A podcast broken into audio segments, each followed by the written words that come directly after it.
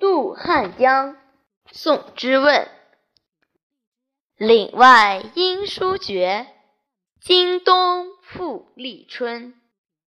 近乡情更怯，不敢问来人。在岭南的日子里，与亲人断绝了通信。经历了冬天后，又度过了春天。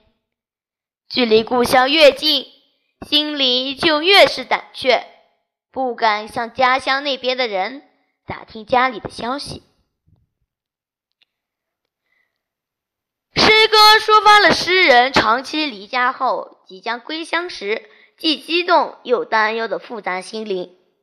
宋之问并不是一个道德高尚的人，传说他曾经因为一句诗就杀死了自己的外甥。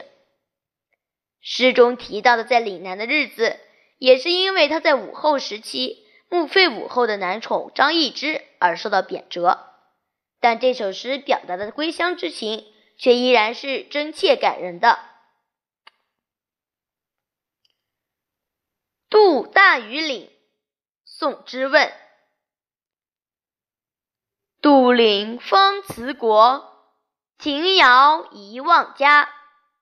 红随南筑鸟，泪尽北枝花。山雨初寒季，江云欲变霞。但令归有日，不敢恨长沙。离开京城，刚刚渡过大庾岭，就停下马车，回首遥望家乡。魂魄追随着鸟儿。由南向北凤飞而去，望着那向北而开的花枝，不由得流泪不止。山界的连绵阴雨有了一点停止的迹象，江上的云彩也渐渐变为晚霞。